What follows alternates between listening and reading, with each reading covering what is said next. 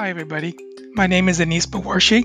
I am the chair of the English department at the University of Washington in Seattle. You're listening to our dialogue series, Literature, Language, Culture, which invites members of our community to share insights around their research and teaching, exploring the ways that our work contributes to how we experience and seek to understand this time of global crisis and change. If you would like to watch a video version of this conversation, you can find it on YouTube. For a transcript of this audio dialogue, you can follow the link in this podcast's description labeled Transcript of Episode. Thank you to Lee Sheingold for her generous support of this series. Gifts from our department donors make projects like these possible. We hope you enjoy, and please leave us a review over on iTunes. Thanks for joining this conversation, and I hope you join us for future talks. Hi, everybody. Welcome to the Literature, Language, Culture, a dialogue series from the Department of English at the University of Washington. Today we have special guest with us, scholar, educator Stephanie. Stephanie, will you introduce yourself? Sure. Um, my name is Stephanie Clare. I work in, in queer and feminist studies and philosophy, literature, and science studies. And can you let our different viewers and listeners know what they'll kind of learn ish by the end of the episode? What I'm interested in is whether we could imagine forms of queer care. And, and, I'm especially interested in the question of queer care in this contemporary moment of um, Black Lives Matter meets um, COVID 19. um, and I think that this is a moment that requires and that calls for practices of care. Thank you so much. Um, if you're listening to this on the podcast edition, there's a link to the YouTube version in the description or the show notes, and vice versa. If you're watching this and you prefer podcast versions, there's a link in the description. I will add that both versions you'll find a link to a reading list. Um, you know, Stephanie was kind enough to cover a lot of topics and texts. So we'll have that available to you if you want to read further about it. And the YouTube version, if you're listening, will have some of those pop up on the screen as well. And then the English department does have some new social channels that you can kind of keep up with the project on. It's at UW underscore ENGL for Twitter and Instagram. And then Facebook the same, just no underscore. Um, so hopefully we can be in further dialogue with you there. And of course, like and subscribe. Let us know in the comments what your thoughts are. And I hope you all enjoy this episode.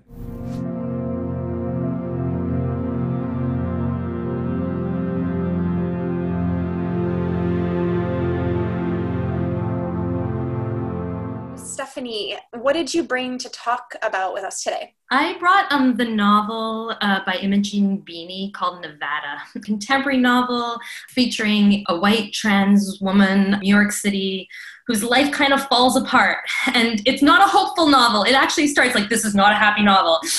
um, but I think it's actually a great text for thinking about the present moment and for thinking about what queer studies needs in the future why this text and why do you think queer studies needs it right now? Queer theory emerges as like a critique of everything normal, right? And of a critique of like heterosexuality taken as normal, as the normative, as the gender binary is normative. Heterosexuality and the gender binary has been mobilized in the production of racial inequality and racial difference as well, and then challenging those regimes of normativity as well. Okay, so that's that's kind of like when people talk about queer studies, queer studies is this anti-normative position, and it's against like homonormativity, um, so normativities of gay and lesbian life lives um, against cis normativity. So, okay, so normativity over and over and over again. And I, I think that's really important, and I don't want to take away from that. But one of the things that this novel brings is what allows for the thriving of lives and it's not only being anti-normative the, the main character has all these anti-normative positions and yet she's having trouble eating she's having trouble accessing healthcare she's having trouble sleeping. And she doesn't have a language where building communities of care might be something that's political and that might be important. And she's clearly searching for that i think. So what i like about this text is that it shows the limits of anti-normativity and it brings that at a time of both covid and also at, at, this point of juncture between like the pandemic and, and the resurgence of black lives matter where the question of normativity and being anti-normativity becomes less clear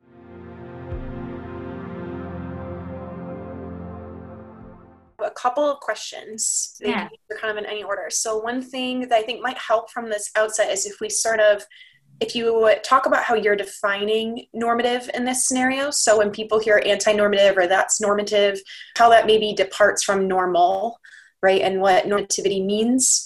Let's start by defining the normative. And that's actually hard. I think that it's a term that's used over and over again in queer studies and in queer theory, rarely defined. Um, regimes of normativity are generally understood as institutions set of like common sense understanding as well so like ideology ideology and institutional practices that value particular people behaviors or traits. And part of valuing them is often by calling them normal or seeing them as average or even not necessarily recognizing them as something you know they they become the status of the universal and everything else is seen as different from it outside of it but it itself is not the focus. And i think one of the things that's confusing in queer studies is that we have talked about being anti-normative and yet one of the ways that normativity works is by understanding that there's a range of behaviors, practices, people, and identities. You don't have normativity without difference. So, normativity is actually not about trying to make everyone the same so much as about giving different value to difference. And that I think often gets missed. I think often when people understand normativity, they say, oh, like, you know, what we have to do is like just assert our individuality, right? And we're going to critique normativity. But normativity is not about you, you can't be anti-normative by by by holding on to the individual. It's rather by critiquing the valuation the differential valuation of, of difference. Can you give like an example of what it looks like to shift from anti-normative only valuing individual to that kind of more valuing differently? Yeah absolutely. I guess i'm going to go with susan stryker because i just have been teaching a trans studies class and she has an early essay from the early 90s my words to victor frankenstein where she's trans and she recognizes herself as having been positioned as similar to the monster in frankenstein. And rather than reject that she inhabits it the position of the monster and sees it as a position from which she can speak. And the position from which she can speak is that, or what, what, what does the monster say? The monster says that what you take as naturalism is in fact just as constructed as me. And that I am speaking from the chaos of nature beyond that construction, or on the other side of that construction at least. So that's an example where she's not just insisting on her uniqueness or her difference from the norm. She's valuing the position and she's speaking from that position that ends the narratives that the normal says about itself. So, if we're talking about care, and I, I want to make sure that since you touch on some really rich theory, people can read up further right? Um, that we also talk about a book or something that you think helps illustrate what you're saying, what you have to say about care. I'm going to start with Kai Cheng Thom's novel, Fierce Femmes Notorious Liars, a confabulous trans girl's memoir. It's a novel that talks actually quite a lot about care. And actually, that's very relevant to this contemporary moment. A, a trans girl moves to a city, and in that city, she finds a community of other trans women, especially trans women of color color. She's Asian North American.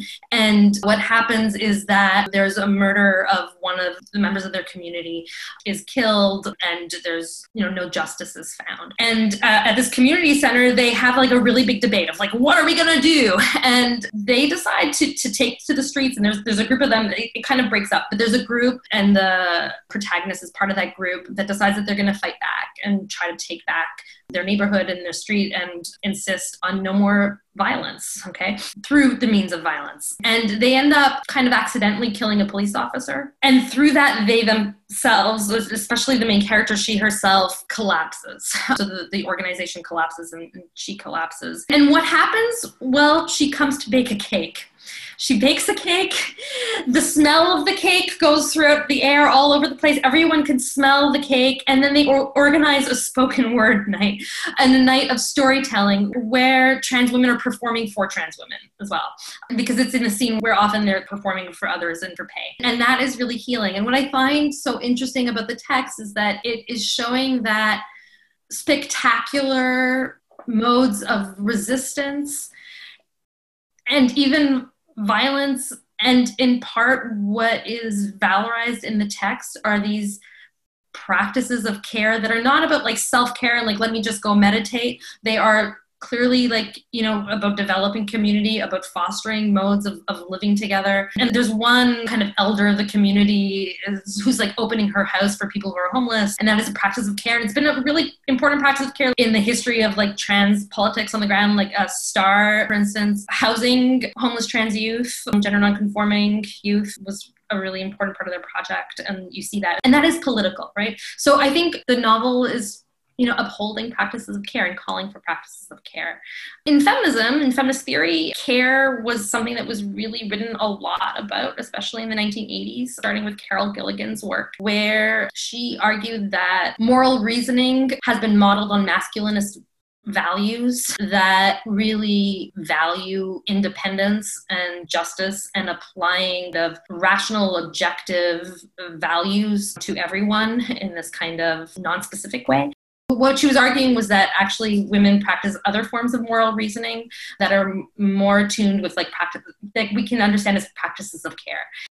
Her work is interesting it's also super limited but this in this current moment i'm actually suddenly bringing myself like back to it and trying to revisit it. One of the things she talks about in relation to care is that care requires an attentiveness to another. It requires this moment of listening and understanding. Care is not necessarily infantilizing. Good care is precisely not. Care is not something that just happens once and for all. It requires like ongoing work and ongoing relationships.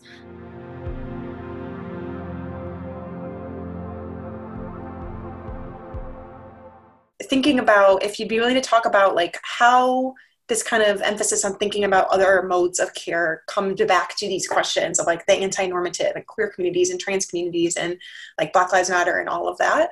I'm going to take it in a slightly different direction though. So in queer studies and one thing that i think is interesting is that we talked a lot about queer kinship. The text that we often turn to is Kath Weston's text families we choose. It's a ethnography of gay and lesbian people living in San Francisco or in the Bay Area. And what she argues is that queer people that our families are families that, that are chosen and they're not dictated by blood. And so she comes up with that phrase like chosen family, or she doesn't come up with it, but writes about that phrase chosen family. Queer kinship has been seen as valuing non-normative family structures, but also valuing like friendship and multiple different kinds of relationships and seeing those, those relationships are valid, that they are life sustaining, that they are important. Uh, Kath Weston's work comes around the same time as Carol Stack's work which is a study of African American practices of kinship. And it's emerging in the 1980s at a moment where there was a racist discourse used to legitimize the dismantling of the welfare state that argued that, that the African American family is not strong and that black men are not doing their role, you know, doing their job in the family. And it, so it used like an argument that African American families are non-normative and you know family values are non-normative and hence ought to be punished or not valued or cared for actually right quite quite literally right what i find interesting is that in queer studies we've written a lot about queer kinship. David Eng's work is fantastic on that question as well. But often we don't talk about it in terms of queer care, and it's talked about in relation to kinship. Kinship is produced obviously in part through practices of care. So the two are not separate, but it's interesting the term kinship has taken hold, whereas care has a lot less.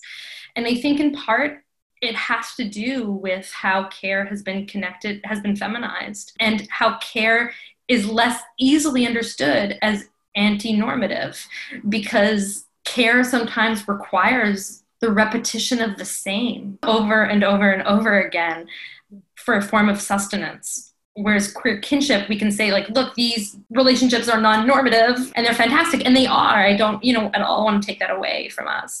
But it, there's almost some inherent tension between the term queer and the term care. And it's so ironic as, as you're bringing up because practices of care were called for and central in the context of AIDS, HIV AIDS. And it's that very context, I think, that I locate the emergence of queer politics. So it's ironic that we've turned away from the importance of care.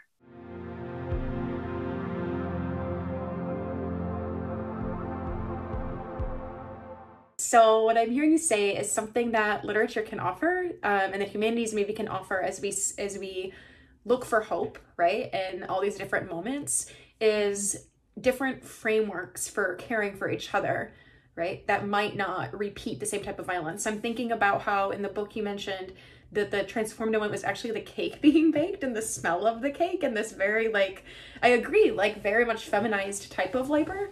Totally. Right? Um, but it was actually that kind of um, care act that seems to catalyze a lot of momentum for the community flourishing.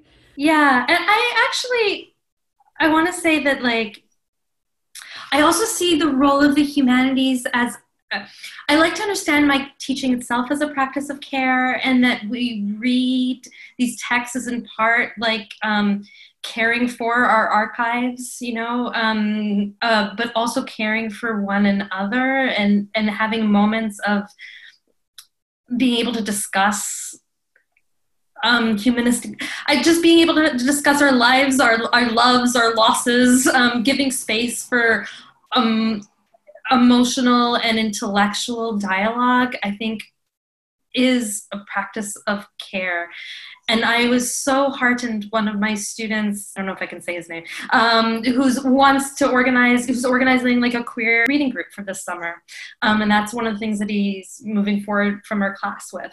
And there were several students who wanted to join. I love teaching uh, queer and trans studies um, because it allows for intergenerational discussions of queer and trans politics in a way that's also not just like one liners on like Instagram or Facebook Facebook or whatever, um, in the ways that we like really have conversations together. I see that as like meaningful forms of, you know, of kinship even, but, but as practices of care and how that can move outside of academia too. But I think that like film, fiction, poetry can all form, it, it, it they provide moments of great